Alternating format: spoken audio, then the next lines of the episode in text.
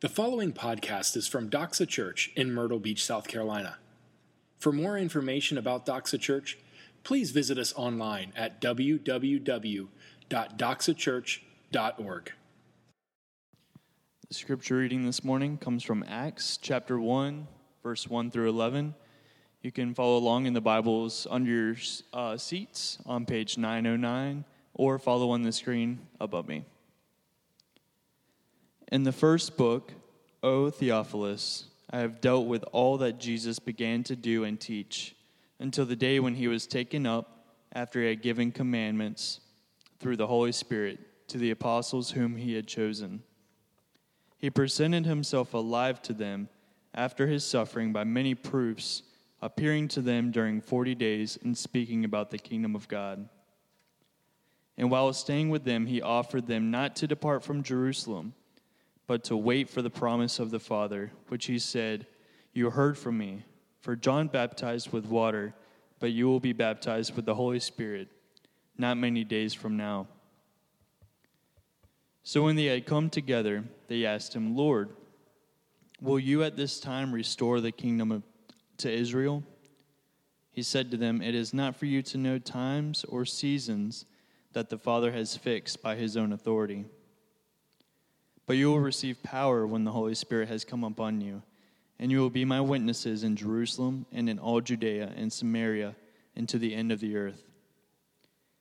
And when he had said these things, as they were looking on, he was lifted up, and a cloud took him out of their sight. And while they were gazing into heaven as he went, behold, two men stood by them in white robes and said, "Men of Galilee, why do you stand looking into heaven? This Jesus who was taken up from you into heaven will come in the same way as you saw him go into heaven." This has been God's word. So from September to April, we walked together through the Gospel of Luke on Sundays and in our community group. The Gospel of Luke was written by Luke, who was a medical doctor and a pretty accomplished historian, a historian of some skill.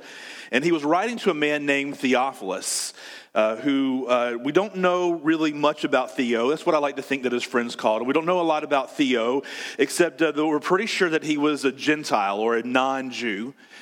We know that there's a pretty good chance that he was a man of some rank or position. We think that's probably true because at the beginning of Luke, when Luke is opening up the letter or the book to Theophilus, to Theo, he says, "Oh, most excellent Theophilus," which is a title that you would give oftentimes to a person of some standing, like a provincial governor. But we don't know that for certain, but we think that he was probably a man of some sort of rank and position. We aren't even sure if he was a Christian or if he was a Christian yet or not. But what we do know about him, what does seem clear, is that Theo had seen a fast-growing group of people who worshiped a man, a Gentile, a peasant Jew from Palestine named Jesus. Now, the fact that there was a group of people that worshiped somebody other than him wasn't an unusual thing, because Roman culture, but I don't know what you think about ancient culture, but Roman culture, the culture in the Roman Empire, was actually a very multicultural, a polytheistic, or a culture where people worshiped many gods. In fact, not only did they worship many gods, but they believed in the coexistence of many different religions and many people who worship different gods together. To say that your God or your religion was better than my God or my religion was unheard of in Roman culture. That was very taboo. It was very looked down upon, which actually is not very far different than our culture that we live in today, right? What's true for you is true for you, and what's true for me is true for me. And it's okay, whatever is true for you, and whatever is true with me is okay, as long as whatever you believe doesn't interfere with what I believe. That's kind of the overriding milieu in American culture right now. I don't pronounce that word correctly, but I use it anyway. I'm just going to roll through it and keep on going. There were multiple ideas about religion and the nature of truth itself. That's something else that the Roman culture had in common with our culture today. Not just that you can worship what you want to worship, and I'll worship what I want to worship, and you can worship what you want to worship, and we'll all coexist and live together and say what's good for you is good for you is good for me, and we can all be good together as long as the lines don't cross, as long as you don't interfere with me. But not only that, but the very essence of the nature of truth, or the definition of truth, or where truth comes from. Because if we live in a culture where what you believe is okay, what you believe is okay, what I believe is okay, then what we're really saying is there's no such thing as truth. There's no such thing as objective truth that's true no matter what you and I think about something. But the truth is the truth is that just doesn't pan out in regular life. There are some things that are true whether you believe it or not.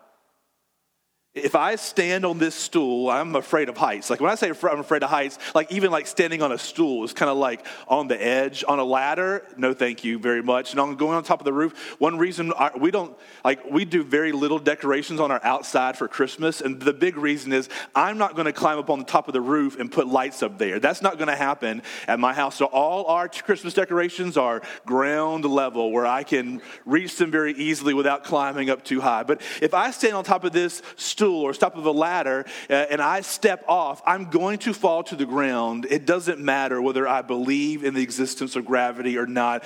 That is objective truth that is true no matter what.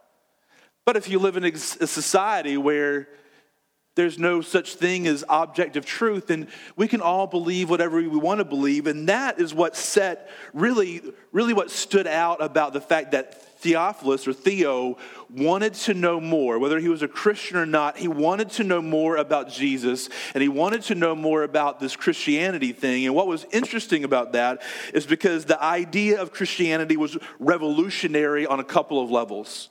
First of all, it was revolutionary because the message of Christianity led with something, according to what I was just talking about with the Roman culture, it led with something that would have been repulsive to the average Roman citizen.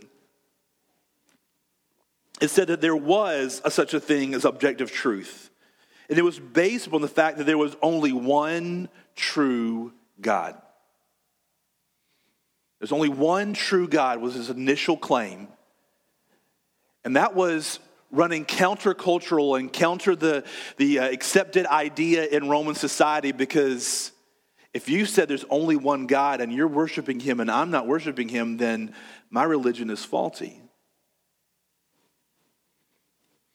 Christianity opened with the salvo that it claimed that there's only one true God, and it claimed that not only that, but to worship anyone or anything else other than the one true God was to commit sin. It was sinful to worship anybody or anything else other than the one true God.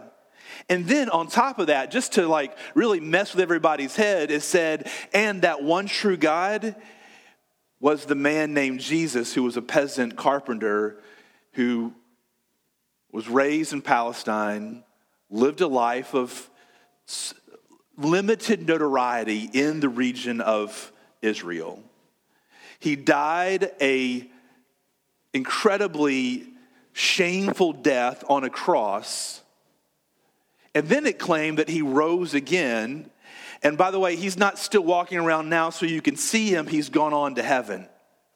So you just have to believe in him without seeing him. So not only did it just ran counter to everything. It ran counter to the idea that your religion is true and my religion is true and it doesn't matter. It ran counter to the idea that there's such a thing as objective truth. It said there's one true God. It said that God came incarnate or in the human form of Jesus, and that Jesus died a shameful death, and now he's risen again and you can't see him, so you just have to believe him without seeing him. It was an insult to their intelligence, and it was an insult to everything that they believed in their culture. That was revolutionary. So why would Theophilus, or Theo, whenever he hears about the story of Jesus and sees these Christians that are growing like wildfire across the Roman Empire, what would make him want to ask to know more about this? Because everything that underlined Christianity was of such that he would not want to know more normally. That's because the second truth is that the Christians themselves were revolutionaries. The Christians themselves were revolutionary. This was in a time where Roman culture and the Roman Empire, it was still the most powerful empire, the most powerful country, not only on the face of the earth at this time, but the world had ever seen. But already starting in the Roman Empire, there are starting to cracks appear in the Roman Empire and Roman culture. It's the very beginning of the decline and fall of the Roman Empire. And inside this culture that has the most powerful nation on earth, I want you to hear some parallels with the nation that you're living in now, and that had the most powerful nation on earth, and yet cracks are beginning to show in the very base, the very foundation of the empire, the very foundation of the culture itself. In the midst of that society, in the midst of that truth, there were these Christians that started to grow from the region of Israel and were now spreading past the original Jewish people that were a part of it, and would end up bringing in millions and millions of people across the Roman Empire that would begin to change their allegiance from other gods or the Roman Empire itself to worship the one true God who came as a man, Jesus Christ. And the lifestyle itself of these believers, these Christians, were totally different than anything the world had seen up to this time. These Christians, who actually began with the lowest part of society, began with the slaves, it began with the peasants all across the Roman Empire. These slaves and peasants, without there being any exterior change to their circumstance, without them being free, without them having money in their pocket, without them gaining any sort of power or notoriety or prestige, without them gaining any sort of influence in culture at large, something changed. They began to be a people who had an unbreakable peace, an unaccounted for joy, and a sacrificial love the likes of the world has never seen. There are stories of cities where a plague would break out, and the Christians would, as everybody else would flee the houses where the plague was breaking out, in the whole neighborhoods where the plague was taking over. There are stories of families who, because in their time they had very limited medical care, right? So if you had a family member who got a deadly plague, the only thing that you could really do medically is get you and your family out of that house and hope you didn't catch it and leave that person to suffer and die on their own in your house. And there were houses and neighborhoods that were filled with this kind of emptiness, this kind of suffering. And you know what the Christians did? They rushed into those neighborhoods. They went into those houses. They cared for the dying.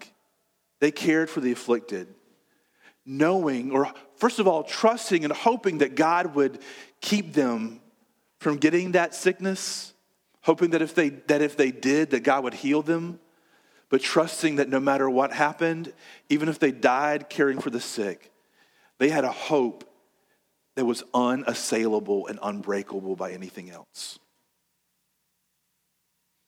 And people like Theophilus, people in power, started to see this revolutionary, this quiet, unbreakable love and joy that was turning city after city and village after village upside down, not with riots, but with the effects of joyous, sacrificial love on the part of the Christians. Theo had seen and heard enough to know that he wanted to know more. And the truth is that in the history of the world, there's nothing like the phenomenon of the church.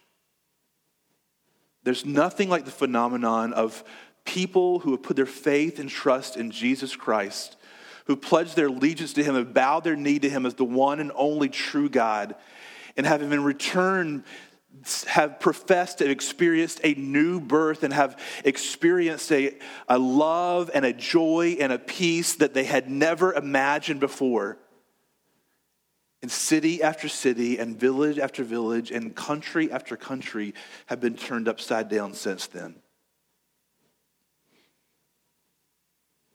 There's been no power on earth that has been unleashed like the church. Luke sets out to write for Theo the story of Jesus and his church. And he does so in two parts. He starts with the Gospel of Luke, that's part one. And then the second part is the Acts of the Apostles, which we're beginning today. And in doing so, he's trying to answer Theophilus' questions. Number one, who is Jesus?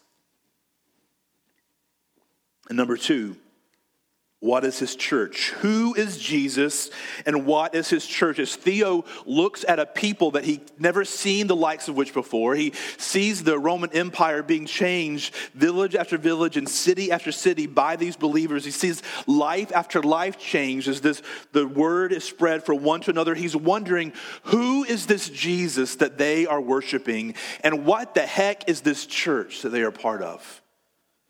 And Luke begins to answer those questions for Theo here in the beginning passage of Acts. In verses 1 through 11, where we're in today, he begins to answer those questions by telling us three things. Number one, that Christianity is Jesus' life continued. Number two, Christianity is Jesus' power continued. And number three, Christianity is Jesus' kingdom continued. Christianity is Jesus' life continued, it's his power continued, and it's his kingdom continued. First of all, Christianity is Jesus' life continued. Look at verse 1 of Acts chapter 1. If you have your Bible, you can open to it.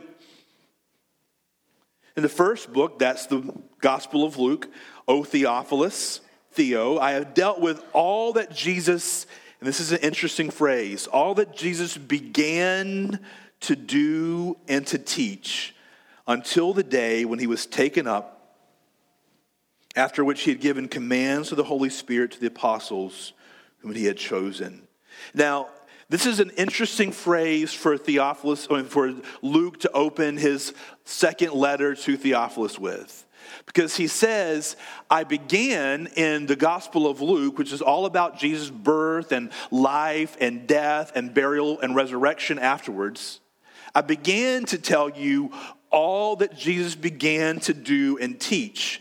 Now, what's interesting about that is Jesus, in the next couple of verses, as Justin read for us, Jesus leaves earth right here at the beginning of Acts.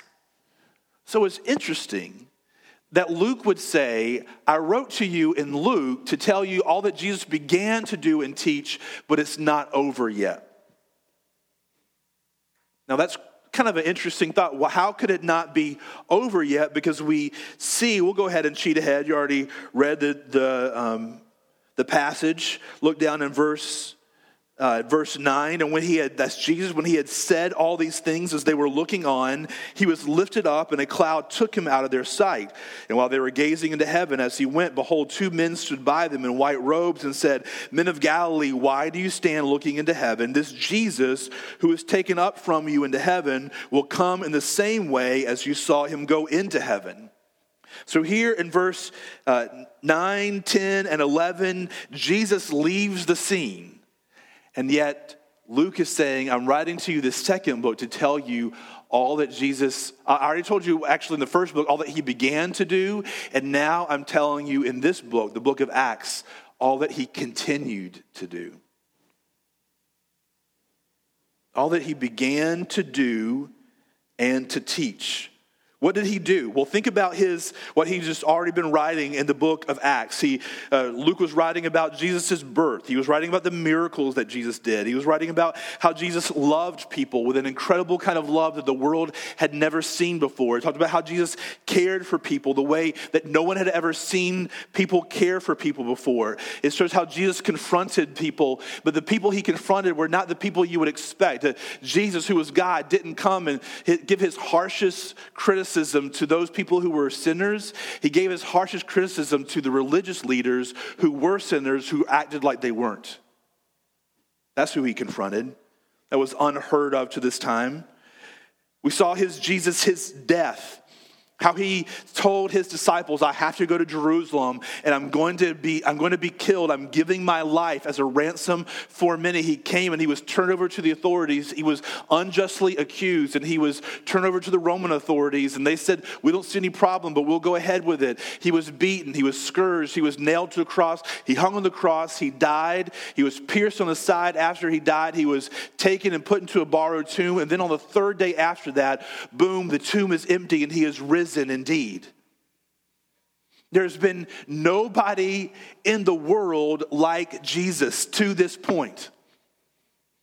Nobody came with the peace and unbreakable joy and unbreakable love who held both the truth of God's commands and yet this incredible amount of grace and love all at the same time. Each of us are kind of put on the hook differently. Some of us in here are truth people. We're the rules followers. You know who you are. You're the ones who are very careful while you're playing a game or you're playing like, you're the ones that when you're playing pickup games, you're always calling foul. You're that person. You're the person to make sure that, hey, we got to do this by the rules. This is the way it says things are supposed to be done. You're the person who, and this is like me, like there's a certain way that you clean the kitchen or you wash the dishes. There's a certain particular way you load the dishwasher. This is the slot for spoons, and this is the slot for sporks. If you have sporks in your house, which would be awesome, there would be a particular slot for them that I would be keeping track of. You know who you are. You're a rule follower, and you want to make sure everybody around you follows the rules as well. Some of us are just naturally put on the hook that way. And some of us are the gracey people, the loving people, the it's okay people, the don't worry about it people. Don't worry about it. It's no big deal. You're easygoing, but few things ever get done, and in your house, oftentimes, there's no real order to your life, but you love people. We need both those people, by the way. But you know what Jesus did that was revolutionary? He combined those two in one. He was full of truth, and he was full of grace and love at the same time. Truth and grace only finds they're like oil and vinegar for us most of the time. It only found its communion in the person of Jesus. And it found it particularly with him on the cross. Because it's on the cross that Jesus took the penalty that you had due to you for all that you've done, for all of your rebellious deeds and your rebellious heart against God who created you. For all the ways that you wanted to do things your own way. For all the things that you tried to worship other than him.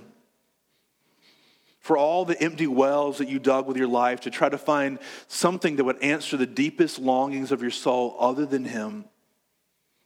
He took the penalty for that. The penalty that was due to you was poured out. But if you're a believer in Jesus, it was poured out upon Christ for you and not directly upon you. And that's the grace. That what you had coming to you was poured out, but he took it instead. The grace and love exhibited in the life of Jesus. That's what he began to do. He did miracles and he showed love and he cared for people. But the great thing that he did, he was continually telling his disciples, I came to give my life. All that he began to do and all that he began to teach.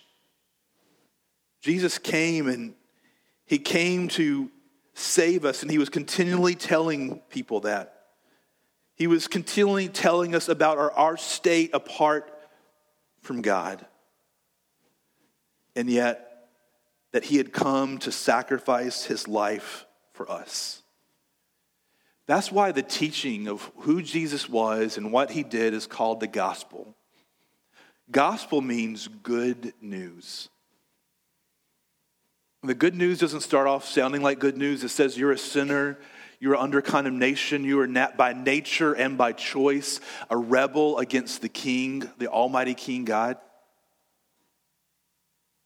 But the good news is what follows that. It says, and yet Jesus came and took the bullet for you that you had rightly coming to you. That's incredibly good news.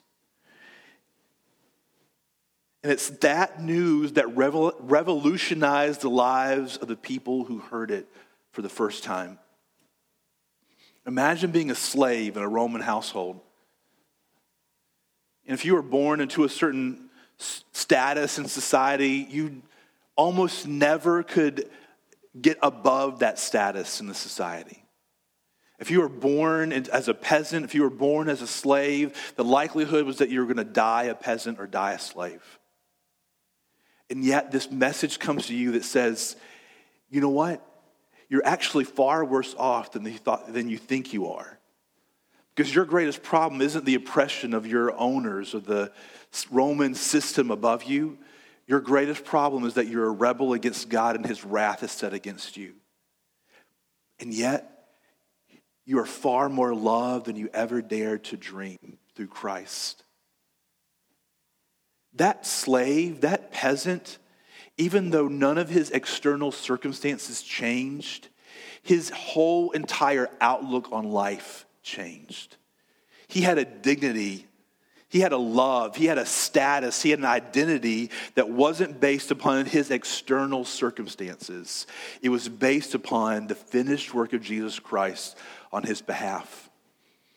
And no matter what happened to him, there was hope to come because he was going to be united with his Father, the Almighty Creator God, when he last closed his eyes and took his last breath. Has that message, has that truth had that effect in your heart? Maybe you grew up thinking that Christianity is about not doing the wrong thing and doing the right thing.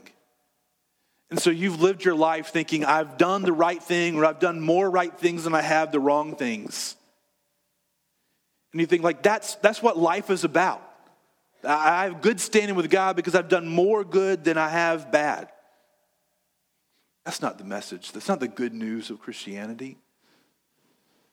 The good news of Christianity is all of our works are like filthy rags. But he has clothed us with his pure righteousness in exchange for our dirty rags. Have you experienced a new identity and a new peace and a new joy based in his work on your behalf? If you haven't, I pray this would be the morning that you would. The story of Jesus is about the reunification of man to his Creator through the life, death, resurrection, and ascension of Jesus. This began and begins a whole new type of existence. The first believers who believed in Jesus Christ began a whole new type of existence. It's true that there was nobody like Jesus before he came. But you know what is also true, and this is even kind of crazy to say it, that hasn't been true since. That Christians, people who believe in Jesus Christ, share in his life and nature. The things that made Jesus so different from anybody who had come before. When you become a Christian, you are born again. You share the life of Jesus within you. You are part of a whole new type of humanity. You are part of a whole new existence. Your source of identity and love and peace comes from somewhere totally different. The life of Jesus, if you are a Christian, is continued in you.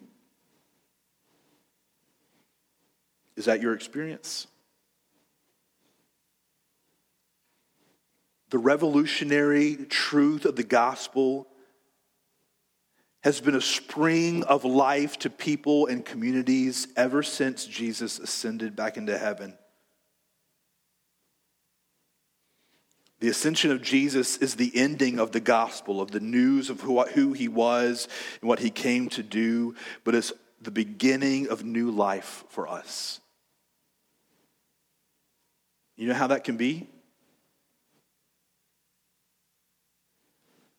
It can be because not only is Christianity Jesus' life continued, but Christianity is Jesus' power continued. Look at verse 4.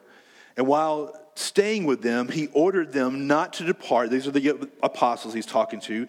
He ordered them not to depart from Jerusalem, but to wait for the promise of the Father, which he said, "You have heard from me, for John baptized with water, but you will be baptized with the Holy Spirit not far from now." Now, this is Jesus' last interaction with his followers. These are the last things he's saying to them before he's jetting out of earth. These are the last things he's saying to them before he is being lifted up. Now, it's interesting because the apostles, the disciples, his followers, had already been given the mission. He had already told them, here's the mission that I want you to do. I want you to go into all the world, preach the gospel, and make disciples. That's what I've called you to do, baptizing them in the name of the Father and of the Son and the Holy Spirit. Now, he had already given them the mission. They had already lived with him for 3 years and heard his teachings. They had seen him killed. They had seen him buried. They had seen him risen again. Now, you would think between that and him giving them the mission, which, by the way, if you and I had seen that, that would be incredible, right? I mean, you saw the risen Jesus who you saw die. Your world had ended when you saw him pierced in the side. You thought, man, I have put my money on the wrong number. I've invested in the wrong stock. And yet he came back to life. You would think like, now go. You've seen me. This is real. Now go. But what he tells them is, but before you go, this is incredibly important. Even though I've already given you the mission, you've already seen me killed and resurrected, there's still something I need you to do. I need you to go and wait in Jerusalem. You can't proceed on the mission without this. You can't follow me without this. Even though you've walked with me, you've seen the proof of my resurrection, and though you have heard my mission to go and make disciples, you have to wait to receive the great promise of the Father. Now, when the disciples heard this, they would have had ringing in their ears these prophecies that have been scattered throughout the Old Testament, where God had said, here's what I'm going to do with you. I'm going to take your heart of stone and I'm going to give you a heart of flesh. And I will be your God, and you will be my people, and my spirit will be in you, and it will be among you. That was the great promise of the New Testament. That's what Jesus was pointing to. He's saying, you cannot go, though you have seen and you have believed, you cannot go and be my disciples and be my witnesses until you have received the promise of the Father, which is the baptism or the filling of the Holy Spirit upon you. You can't go. Because you need my power, you need my life, you need the very power that enabled me to do the things that I did. They would have been thinking about and remembering Jesus going down to the Jordan and being baptized by John the Baptist and coming out of the water and the Holy Spirit coming down in the form of a dove and immediately Jesus going out. Before that, he didn't have a great ministry. After that, he left and there were healings and he preached the gospel and amazing things began to happen. And that's what set in motion his 3 years of ministry that would lead to his final death, burial, and resurrection at the end. They were to be baptized in the Holy Spirit. It gives a picture. There was two kind of pictures that would have been in their mind at the time. A Jewish society had been one of a picture of cleansing, that water cleanses us. And it also would have been a picture of being overwhelmed. You go down in the water and the water covers you and overwhelms you. They were to receive power. He tells us in verse 8, but you will receive power when the Holy Spirit has come upon you, and you will be my witnesses, but not until you wait for the promise of the Father. This was an incredible promise. They would have been thinking about Jesus' life, and they would have been thinking how he was baptized with the Holy Spirit and power, and then he spoke like nobody had ever spoken before, and he's saying, I'm going to baptize you and fill you with the same power that it filled me and enabled me to fulfill my mission. The same power and ability that filled me and enabled me to speak the truth with power and to heal the sick and to be the hands and feet of God on earth, that same power will fill you and enable you. The idea of that kind of power being placed upon them would have been incredible. And it should be incredible for us to think about too. Jesus said, you haven't really shared my life. You haven't really been, you can believe all the right things, but you're not born again until you've been baptized and filled with the Holy Spirit of God. Christianity at its very nature, at its very core, is a mystical religion. What we believe is that not just that Jesus came and was crucified on our behalf and rose again, but we believe as Christians that his Holy Spirit has been sent. The promise of the Father has been sent to us who believe in Christ. And we've been born again by the power of the Holy Spirit. And the power and presence of the Holy Spirit dwells within us individually as believers and dwells within us collectively as the church. I will be in you and I will be among you. Is that your experience? Is that our experience of the church in America? One of the reasons that the church in America is a lot like the church at the beginning of its very infancy in the Roman Empire. It was a minority religion. It was looked down upon. And in America, the church is becoming increasingly that. And I think the reason that we are increasingly marginalized is because we are increasingly powerless as a church. And I think that comes from a couple of places. One is I think it comes from people who adhere to the belief system of Christianity. They say, I believe Jesus died and was buried and was resurrected. But they have not bowed their knee to him and experienced the new birth and the filling of the Holy Spirit in their hearts and souls. Have you experienced that? Is it a mental religion to you? Is it a set of beliefs that you hold to? Or is it a true and living reality and power within your soul?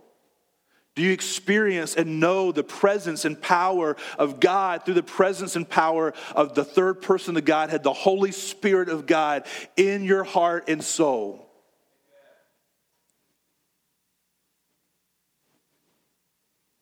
I pray for you, if you have not experienced that today would be the day for you. And if you are a believer in Christ, that today would be reawakened to the truth and the call that Christianity is a religion of power. That the church is the living temple of the Holy Spirit where he dwells, where Jesus dwells in and among us through the presence and power of the Holy Spirit. That collectively and individually, we are the temples and the dwelling place of the Holy Spirit of God.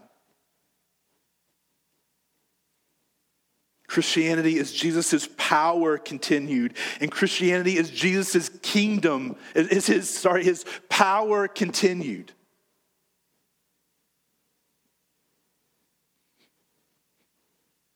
Not a power that comes from a clenched fist or a sword, but a power that comes from a proclamation of a true and living gospel and the experience of a true and living Savior in us and among us. That's where the Christians received the courage and the power to stand up for Christ in the face of death. That's how they received the power and courage to care for those who are sick and dying in the face of death, not through a mental religion, but through a heartfelt, living relationship with a living Savior. Christianity is the life of Jesus continued. It's the power of Jesus continued. And lastly and quickly, Christianity is Jesus' kingdom continued. Look at verse 6. So when they had come together, they asked him, Lord, will you at this time restore the kingdom of Israel? So they've heard Jesus saying that you're going to, you're going to wait and receive power from the Holy Spirit upon you. They've heard him say you're going to be baptized with the Holy Spirit, which they would have been thinking about the power and presence of God in their lives. And so they're thinking now is the time that Jesus is going to set himself up or set somebody up as the king of Israel and is going to restore the kingdom of Israel to its former glory. We're going to throw off the oppression of the Roman Empire and we're going to be the nation and the kingdom that he had called Israel to be, the place where God's presence dwelled and his glory was shown and declared to all the people around. And he didn't deny that that was happening. He said to them, verse 7, "It's not for you to know the times or seasons the Father has fixed by his own authority." But, so he's telling them, they're asking, hey, are you going to restore the kingdom now? And he's saying, I'm not going to tell you when the times and different seasons of it is going to happen, but here's what you need to know. You'll receive power when the Holy Spirit has come upon you, and you will be my witnesses. What he's saying is that his kingdom, which is where the rule and reign of Jesus is experienced, his kingdom, which is where he is king and he is in charge and his subjects worship him and love him and serve him. And inside that kingdom is all that makes up the kingdom of God, the peace and the joy and love and the power and the presence of the Holy Spirit. His kingdom is experienced by his believers through the presence and the power of the Holy Spirit. You know what that's the picture that's painting? Is he's saying, and then you'll be my witness. He's saying, as you individually, as you go to your homes and to your neighborhoods and to your workplaces and your schools and your gyms and wherever you go through the day and through your life, as you go individually, a taste of the kingdom of God should be going with you to the people who are around you in those places.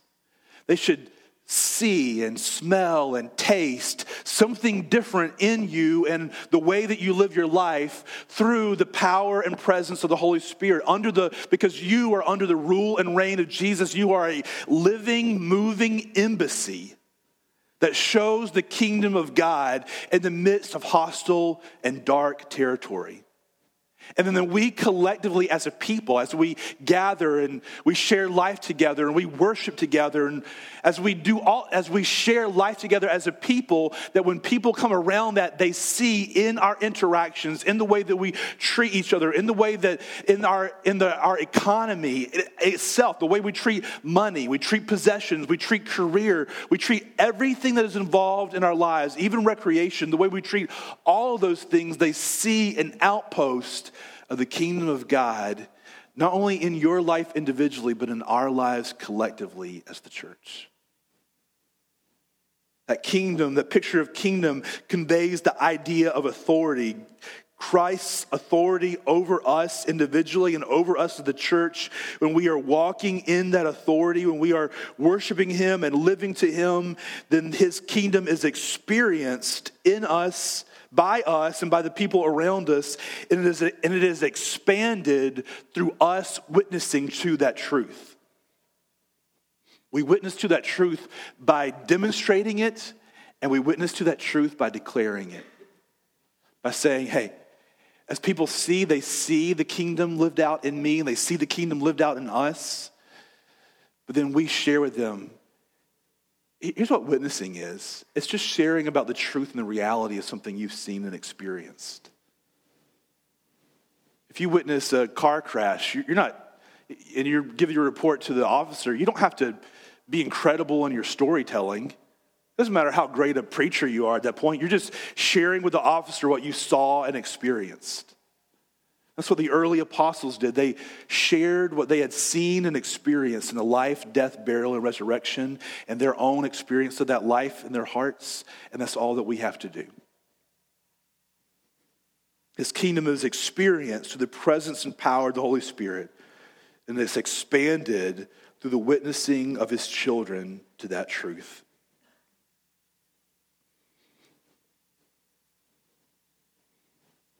And lastly, when he had said these things, verse 9, they were looking on. He was lifted up in a cloud, took him out of their sight.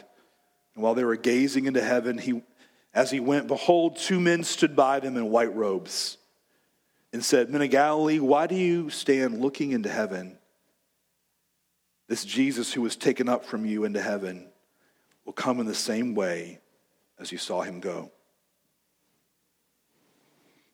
Jesus' ascension. This is amazing truth for us Christians. You would think that him leaving would be a loss to us. Like, man, I wish we had him still around. Like if we had him, it'd be like we had Tom Brady and we could win every single game. But his ascension back into heaven, I hate the Patriots, but I have to appreciate his ascension back into heaven, his being seated at the right hand of the Father assures us of his ultimate authority. There is nothing that you will meet in life, no challenge, that is above the authority of Jesus Christ. Because nothing, no power, no authority, as powerful as it may seem in your life and in my life, no power or authority supersedes the power and authority of the Almighty Creator God and your King and my King, who is seated on the throne at this very moment.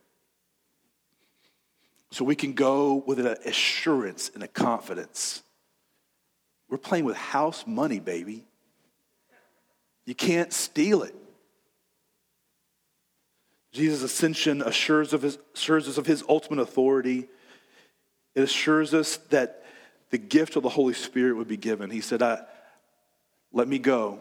It will be better for you if I go, because if I go, I will give you and I will send you the promise of the Father, the baptism of the Holy Spirit. And his ascension assures us of his sure return. You notice what they left with? They said, why are you standing here staring up into heaven? Don't just stand here and stare up into heaven. Go and do what he said to do and the power that he is sending you. But know he's coming again. And he will make everything right at that time. Jesus began a new kingdom when he came. He showed us a new way of living. And we are now partakers in that. That kingdom was introduced on earth at his first coming. And for now, we experience sort of a now and not yet, where this kingdom has come, but yet not fully come. When he comes back, it will.